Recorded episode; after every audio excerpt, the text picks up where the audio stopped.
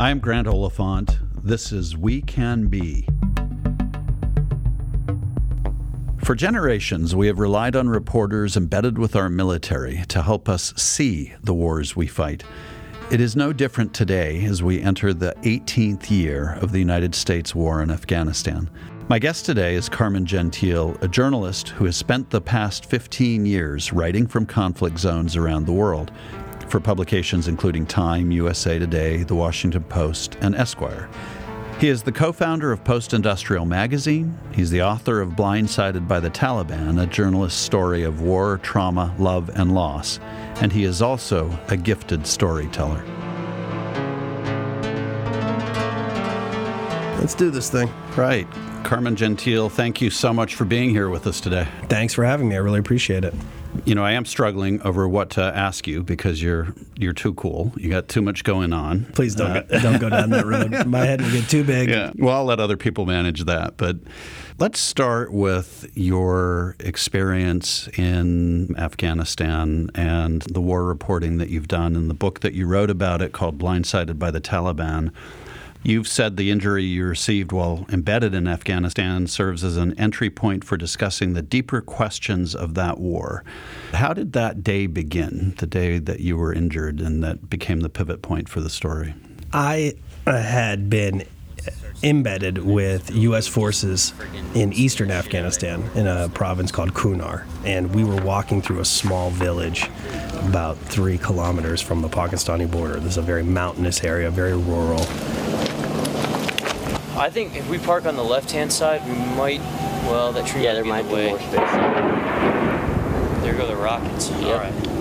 I had spent about a week at that point with these guys, going on a lot of foot patrols, mounted patrols, and trucks, and and so I'd gotten to know these guys in a very short amount of time fairly well. And we were walking through this small village. It was on the last day of Ramadan and these villagers were preparing for their end of Ramadan feast, Eid, and they were none too happy to see us. It was probably pretty bad judgment to be there at that time, right as they were ending mm-hmm. this long period of fasting, getting ready to celebrate. And I noticed immediately that when we walked into this village, everyone was giving us the the, the stink eye, what we call mean mugging. One of the first things I, I noticed is that all the children had scattered, which is always a really bad sign when you're in these situations. If the kids are around, you have a pretty good idea that nothing bad's going to happen. But if the kids all take off, they know it's in the air that something's going to happen. And so the kids were gone, and I started to get a really hinky vibe. And I was talking to these young men on the side of the road, and I was so nervous that I could barely comprehend what they were saying. And I was shooting video, and I noticed their eyes get really wide. And I heard this sound from behind me, this whooshing sound. And I turn around, and about 40 yards down the road, there's a man cradling a rocket propelled grenade launcher, and he had fired.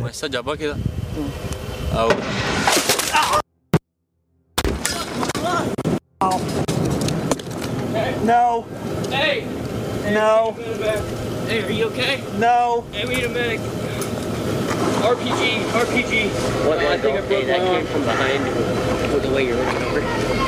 Where you hit, sir? In the face. The ordnance clocked me in the side of the head, blinded me in my right eye, and crushed all these bones in the side of my face. I never lost consciousness. Uh, I just started to, to bleed a great deal, and then um, the the paramedics came in and, and helped me out, and then I was uh, airlifted out. I, have watched the video of this um, because your camera kept running, right, and. I mean, it's hard to watch. It's actually. I've only seen it one time yeah, in my entire well, life. Yeah, and I'm not watching it a second time. Yeah, me I'm pretty much done with that. But as I was watching it, you actually asked these guys to get your camera. Grab my gear, man, please. Sure. Yeah. Is, um, uh, that's right, right? That is such So a freelancer I, thing to right. do. I mean, it is such a dedicated journalist thing to do. Oh, I, I think it's more along the lines of I'm a freelancer. Nobody else is paying for this camera. that thing cost me five grand out of my pocket. You better pick it up. I don't care. What was interesting too is that our military seemed to treat you like one of their own. Was yeah. that your experience? Yeah, those guys. I have had a lot. Up to that point, I had a lot of experience already embedding, and I, I'm pretty good at getting to know those guys fairly quickly. I have a pretty good idea what how to speak the common language. I'd say 90% of the time I'm on a, a small combat outpost talking to guys. We're talking about sports, yeah. and they all love college football. Right. So if, I just we have that that common language, yeah. and we can we can speak to, and so I'm pretty good at, at getting to know those guys. And I think even after a short while there, I got to know these guys particularly well because I'd gone with them on every patrol and and seen some pretty hairy things along the way up until that point. And yeah, they treated me they treated me really, really well. Do we know why the grenade didn't go off? There are a number of theories as to why. Um, one of the reasons why it probably didn't go off is because the guy was too close. Apparently, that ordinance takes a certain number of rotations to arm, and it would be so that the person who's firing it isn't caught up in the blast, but it had not gone far enough to explode, or the fact that perhaps because it didn't strike a very hard surface, I mean, it struck the side of my head. Like, we'll never know for sure, but it hit me, and then it hit the platoon leader in the elbow and then clattered to the ground. You can hear in the video there's a beat where no one knows what happened and then they say are you okay right. everybody was just shocked at what had happened because it never had happened nobody had ever even heard of something like this before getting shot in the head with right, a rocket right right i yeah. mean that's a new one yeah yeah and the annals the modern annals of modern warfare i'm pretty sure it's one it's the only case am i gonna lose the eye you're not gonna lose your eye. All right, hey, look at me. Do I have the eyelid? Yeah, you're not gonna lose it. Your eyelid's fine. It's right next to your eye. Hey, put that shit down, Carmen. just hey. seeing if I can see out of it. Hey, dude, it's fine. All right, listen to me. You're fine. I seen it shit. Your eye's still baby blue. All right, calm down. You've talked about being life flighted out. I, you know, I guess medevaced out. What what were you thinking? What were you seeing? Well, Uh, it was uh, quite beautiful. It's eastern Afghanistan is gorgeous. The mountains are really tall, and you have mm-hmm. the lower parts of the slopes have trees on them, and terraced farming, and just marveling at the way in which people survive there and done so for millennia. It's quite impressive, and it's beautiful. And I thought to myself, "Wow, I hope this isn't the last time that I get to be here, or the last mm-hmm. time I get to see this, and not under these circumstances." I just, I was thinking to myself I don't want this to be the defining moment of my life. I don't want this to be the end of this chapter and and I have nothing to look forward to but desk work for the rest of my life. Right, right. That was probably right up there with I hope I get to keep my eye. right, I hope. I get to continue doing what I like to do. And you were how old at this point? I was 35 at the time. Okay. Yeah, I was 35. 36. So, let, so 36. Let's, let's hold that for a second. That thought of, gee, what's the rest of my life about? Part of the idea with this podcast is that we talk with people about how they get to doing what they're doing in the first place. Mm-hmm. And so I want to go back in time to the story of how you got to being a war correspondent in the first place, which by the way, having also been a journalist at a point in my career, that's crazy. that's crazy work. And it's amazing that you went off and did it. But how did you get there? In college, I had been a philosophy major with a minor in Islamic studies, which probably makes me about as employable as your coffee cup. so I knew that I wanted to write. A, lot of us had that, by the way. right, right, right. I knew I wanted to write, and I knew I wanted to uh, see the world. I had this ambition in college that didn't necessarily revolve around journalism. I had done a couple of internships here in the Pittsburgh area while I was in school at uh, the local newspaper, uh, the Valley News Dispatch. Oh, really? Yeah, wow. yeah. I worked in there. Tarentum. Yeah, yeah, yeah wow. because I'm from New Kensington, so okay. I worked there, and I just really I got a feel for it. I enjoyed it, but I wasn't sure ex- that was what I wanted to do. And when I graduated from college with really no direction, I had a professor who was my Arabic professor said, "Why don't you go to Cairo? There's this intensive language course that I know about." you can go and take it and uh, see what, what that does for you. So I, I did. I went to Cairo and I initially planned to just stay there for two months to take this class and ended up really enjoying it. This is in 1998 and I stayed and I found a job at an English language weekly newspaper for a very little amount of money. Hmm.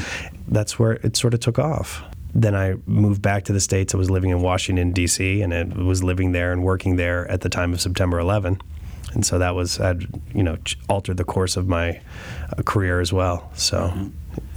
And then the idea to actually go and cover what was happening. I didn't cover the wars from the beginning. I didn't get to Iraq and Afghanistan until 2005. Mm. But the previous year, in 2004, I had been living and working in Brazil. I was based in Brazil as a correspondent for all of Latin America. And I was tasked with going to Haiti during the coup. I had no idea what I was doing. I had no idea what I was going to see there or experience there. I show up in Port au Prince. I have no place to stay. I have no fixer. I have no translator, no anything. And the place is coming apart at the seams. It- to this day, some of the worst things I've ever seen were, were in Haiti.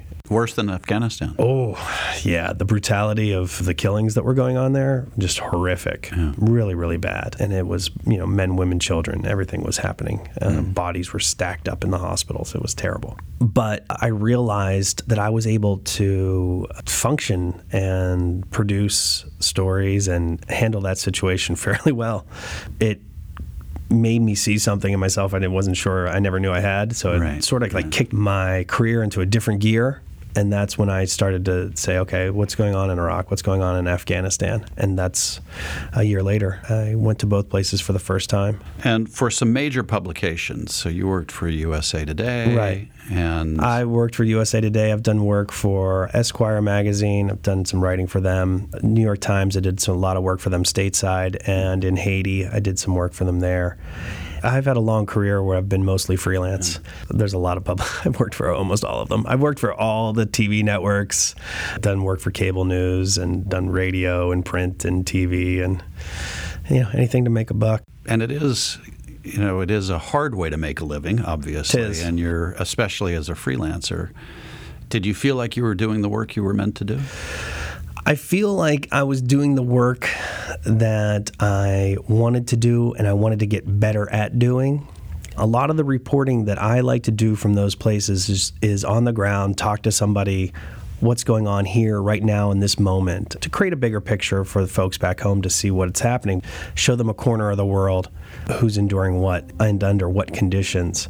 And I really, I think it's all part and parcel of the type of reporting I was doing at the Valley News Dispatch, where I would, with a notebook, sit down and talk to somebody and say, Tell me your story.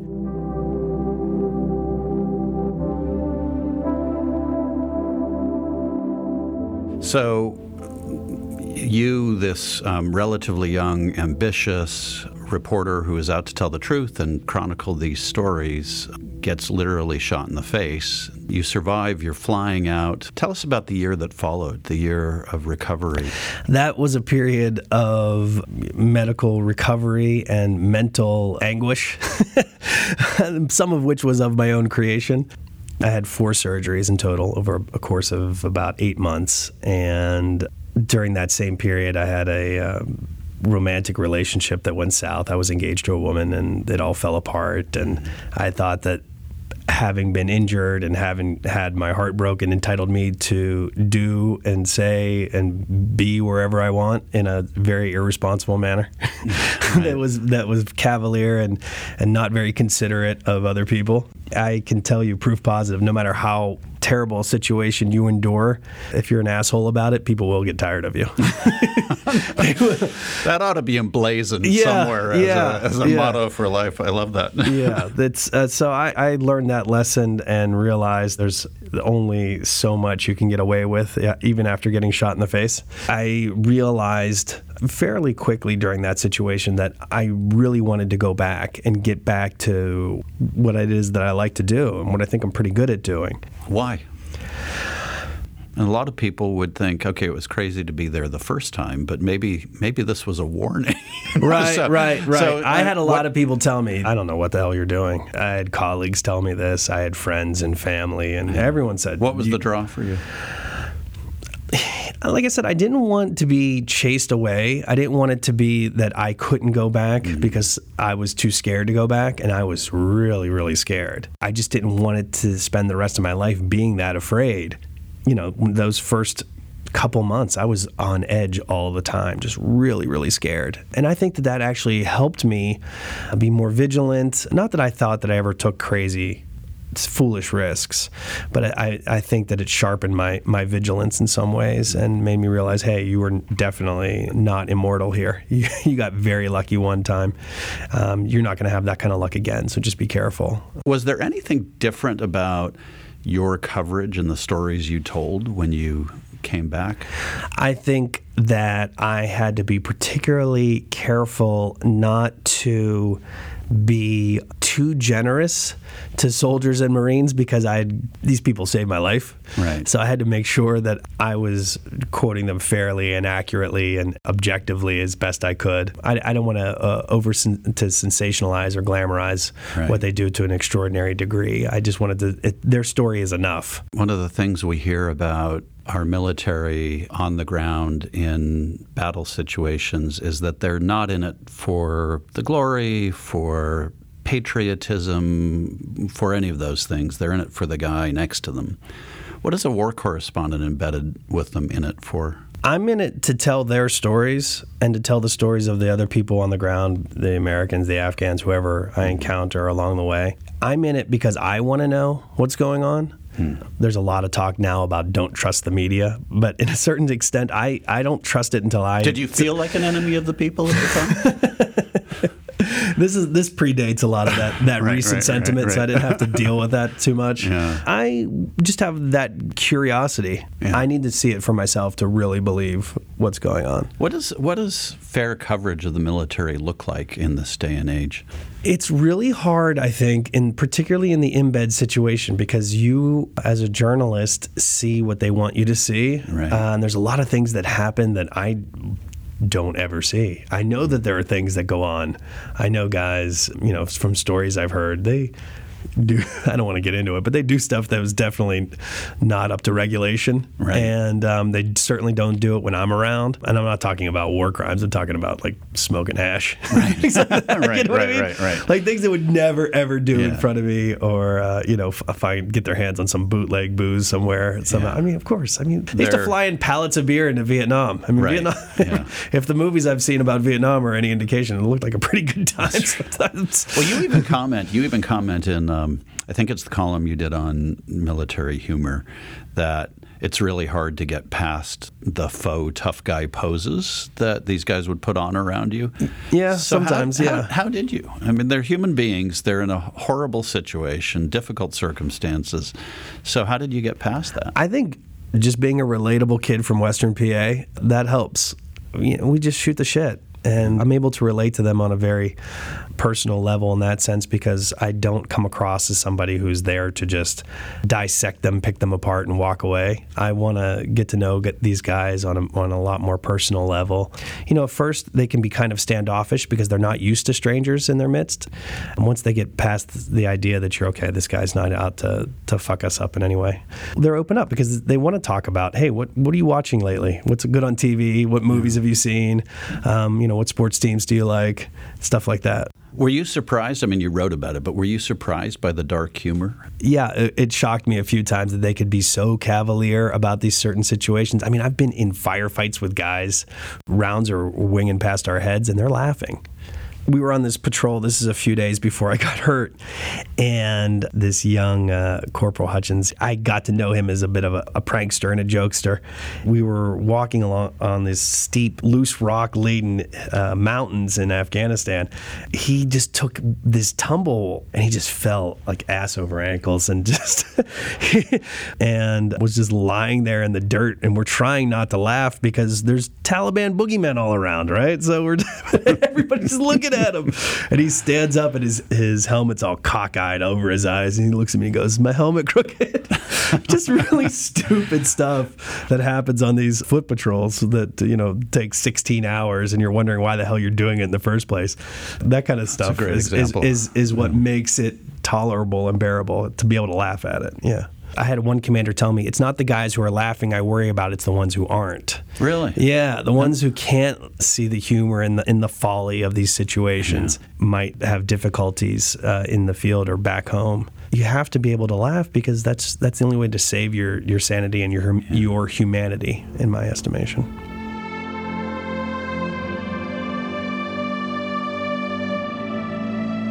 You know, this is an interesting thing, a detail, that this year's high school seniors are the first American young men and women eligible to enter the military and go fight in Afghanistan who weren't even born when that war began. You know, I think people back home sometimes fall into the trap of thinking that we're not at war, but we've been at continuous war for 18 years. In your estimation, based on what you saw, is peace in Afghanistan possible? Here's my take Afghanistan has been at war in one capacity or another over the last four decades. Now, that's four decades of fighting and dying, and children growing up amid this fighting and dying, not getting the quality education that they would previously. I think it would take twice as long a period of peace to finally come to terms, during which time kids have to go back to school. You have to try to figure out a way to have women have a real role in the country, and uh, while incorporating local tradition, and it's it's really difficult. I think it would it would be really really hard. I know it's possible because Afghanistan had been that way previously during the mm-hmm. the 60s and the early 70s. It was relatively calm, and, and you could you could visit it as a as a tourist. In addition to 18 years, most of that time you covered the war this country has spent $6 trillion on the war effort. For $6 trillion, we could have provided free education to everybody in this country. We could have provided free health care to everybody in this country. Do you sense that our country is ever going to be able to come to grips with talking about that? Not in the near future. It's too taboo a subject. It's something that I want to look at. I know in doing so, I'm going to have to suffer the slings and arrows of a lot of criticism without uh, taking a few blows from folks who, th- who claim you're unpatriotic. You can't really question the budget for the military, which is ridiculously huge. You can't question how we spend our blood and treasure overseas, as it, particularly as it pertains to the global war on terror. I think that we are in a particularly bad time for honest talk about what's going on. I myself, I don't care. I feel like I'm in a particularly good position to do those types of stories because it's hard to criticize the guy that got shot in the face who's right. saying that maybe there's a different way to do maybe. it. Maybe I can I, I, can see somebody who would say I prefer guys who don't get shot in the face. I, you know? yeah, I that's mean, true. That's, that's, that's true. I, I've had people on social media criticize me and say, "Oh, I wish the Taliban would have killed you." Really? I've, oh yeah, I've had people tell me that, but far fewer than the folks that have been supportive. So I could I could take that. So what inspired you finally to come home and set up post industrial? You know, the climate in America with the news, the 2016 election in particular, there's just been a lot of misinformation and mischaracterization of this region we call post industrial America. It's a combination of the Rust Belt and Appalachia. And we see Pittsburgh as being the de facto capital of both those regions, which intersect conveniently at Pittsburgh. During the 2016 election, a lot of you know, the folks in this region were characterized as being out of work steel workers or out of work coal miners, opioid addicted, sitting around in diners, and that's how CNN and the rest would take the pulse of a, of a region by talking to, to three people in a diner and then say, oh, well, that's these people support Trump. You know, I can't count the number of stories that I saw from places like the Washington Post or Politico or New York Times from Johnstown, PA. They must all have a bureau there. I mean, there's so many times they would go there, and, and that was the place where they would say, this is Rust Belt America. I mean, there's more to it, you know, especially in Pittsburgh. So much has changed in the last 40 years since the height of the steel industry or the steel industry started its decline. And even in the time that I've been away over the last five years, I was living in Istanbul and working a lot in the Middle East. I came back last year and I barely recognized this place. So much mm. had changed. This last year has been like getting to know my hometown all over again. And we're trying to, with post industrial, re educate people as to what this region is really all about. It's for the people inside the region and outside as well. We want to let people know that there's more to this region than than just you know sports and shuttered factories. I'm curious. You know, the president was here recently and said to a group of workers at a factory here You don't want to build computers with those big, beautiful hands of yours. You want to dig coal and, and make steel. That's a very narrow view of, what, of what's happening in this I- part of the world. Yeah. What does the president get wrong and the media get wrong about our place? First of all, the height of the steel industry was probably when he was a teenager. Mm-hmm. We're talking about the president here. And by the time the 70s rolled around, when he was dodging the draft, factories were already being shuttered in this region, right? Mm-hmm. This hasn't been a predominantly steel producing region for decades, okay? Mm-hmm. Give me a break.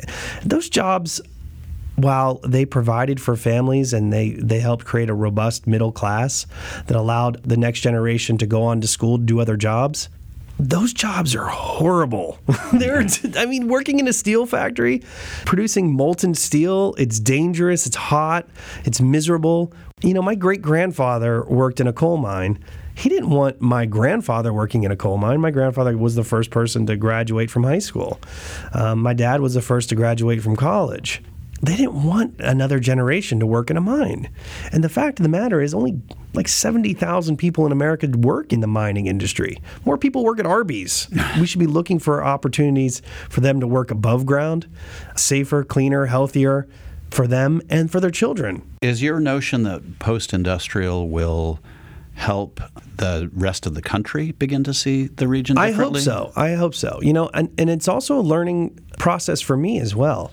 Last month, and we have a story coming out, uh, it'll come out later this month, but I was in Tennessee and I went there to meet with and get to know the Kurdish community there. The largest Kurdish community in the United States is in Nashville, Tennessee. Really? Yeah. Interesting. Yeah, 15,000. Hmm. So I've, I've spent a lot of time with the Kurds in Iraq. I've spent time with the Peshmerga, those they're great hard fighting Kurdish forces. And I just recently spent a lot of time with them when I was covering the effort to retake Mosul from the Islamic State, some of the most horrific, terrible fighting I've ever seen.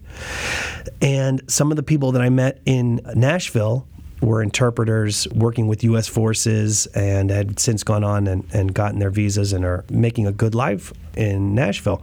And I was able to see a community that I got to know so well in the Middle East thrive in uh, Middle Tennessee, and it was it was eye opening for me. And I wanted to to share that with post industrial readers and hopefully you know folks outside the region as well. You also write about veterans, Mm-hmm. and I'm curious what you think we we get wrong about veterans and what uh, the media gets wrong in its coverage of veterans. The typical veteran narrative, unfortunately, is the PTSD, perpetually distraught, unable to provide for themselves, opioid addicted, blah, blah, blah, blah, blah, blah, blah. And I happen to know a lot of veterans, the vast majority of which do not have these problems. Mm. They're thriving and making a life for themselves, you know, after their military service, taking the good from those experiences and applying it to their lives, leadership skills, problem solving skills. I think that we're too often seeing these stories where veterans are downtrodden, and these are serious problems. But there's the other side as well. And there's a lot of other things that really need to be addressed as it pertains to veteran health. Um, one of the, the stories that I've done a great deal of reporting on is in Afghanistan, and Iraq, they had these thing called burn pits. And burn pits are where they used to get rid of all the garbage. Everything that they wanted to get rid of, you just threw it in a fire that burned constantly, 24 7. This huge fire. Every base had one. A large base, it would just be this mountain of garbage burning all the time. Just these toxic fumes coming off, and you've got a lot of servicemen and women coming back now suffering debilitating, in some cases, life threatening and life ending respiratory illnesses. Um, it's called burn pit syndrome. And you know, these are the residual effects of, of war that are we're going to be feeling for generations. Yeah. We forget about that. I have something in common with you. I started a political or a magazine when I was uh, Oh, yeah? younger, and and uh, congratulations on the brilliant business decision. Oh, it was Christ. it was hard then, and you've entered into Oh, uh, so you're, you're doing it actually at a much harder time. Do you worry for the future of journalism, and how are you going to fight for the place of post-industrial, you know, in this sort of weird journalism world we find ourselves in? I worry about it constantly. Yeah, uh-huh. I'm I'm worried all the time. I'm worried in my sleep. I worry that the darker forces of our lesser angels are going to prevail and folks are just going to completely tune out the stone cold facts and truths that are being told by excellent journalists every single day, mm. particularly as it pertains to what's happening in the U.S. right now. You know, the president of the United States is accusing the news media of trying to tank the economy so he can't get reelected. Right. It's a really dangerous time in America. Really, really dangerous. I I'm very afraid because I know folks who were, I thought, rational, forward-thinking, intelligent people who believe this that the news media is out to get and destroy the president and will do anything to do it, like tank the global economy. because you have that power. Right, right, exactly, exactly. I well, mean, so, we're always, always told how we're failing, and then yet we have the ability to, to destroy the, the largest right. economy in the world. Right. I don't know how that works, but okay. So, uh, what do you tell those people? You know, you can only yell so many times, right? I mean, yeah. I, I try to let my work speak for me. Yeah. And I've had people criticize me, you know, to my face, mostly online. Most, mm. these days, nobody likes to get in your face. I can only reach those that are capable of being reached. Some people are just closed off mm. and they're not going to be accessible because they're not open to a new idea. We're at a point in time in America where that mass, though it might not be the majority, it's significant enough to derail the American experiment. Mm. I'm that concerned. Well, You go to work every day on this thing that you've created to try and do your part to reverse that narrative. How's it going? Pretty good. Uh, we've we've managed to get out some pretty good stories. We're finding our groove in terms of the type of stories we want to pursue. I feel like our very first issue of the magazine, we came out of the box really hard and, and showing folks just how good we are at what we do. And the fact is that it's like we, we gave people too much. I think the magazine needs to have a little a lighter material up front just to give it so that it doesn't read like homework, like we're berating people. And, you got to know this. You got to know this. This is what's happening. And you know, they're, they're great stories, but I envision post-industrial in different ways than just being a source of information. I feel like we're creating a community that has these names that I particularly don't like, like Rust Belt or Appalachia. Right, right. I think we call it post-industrial America, trying to give people a different identity, a positive identity, a progressive identity in terms of we're looking at this region as a place where there are innovators and artists and free thinkers and not all the best and brightest are concentrated on the coasts. There's mm-hmm. there's good folks here doing really interesting things, and we want to highlight that. Well, I'm really grateful to you for doing what you're doing. I think at a time where we're so bitterly divided, we need to hear these stories. We need to tell our story of who we are as a region so these exactly. these misperceptions don't get perpetuated. Carmen, the the name of this program is We Can Be. It's an incomplete sentence that we'd like you to complete. How would you complete that sentence? We can be better. There are people who are looking to the future, concerned about the future, trying to make a better future and we all need to, to work on that together. That's what we're trying to do. We're trying to illustrate that there are some really interesting things happening here and give this region an identity that it can be proud of and show to the rest of the world that really great things are happening here and we're striving to be better. That's great. Carmen, thanks so much. Carmen spoke of the ways we spend our blood and treasure overseas in regards to the global war on terror. It is through the words and images of embedded journalists like him that we can even have a glimpse of what that means.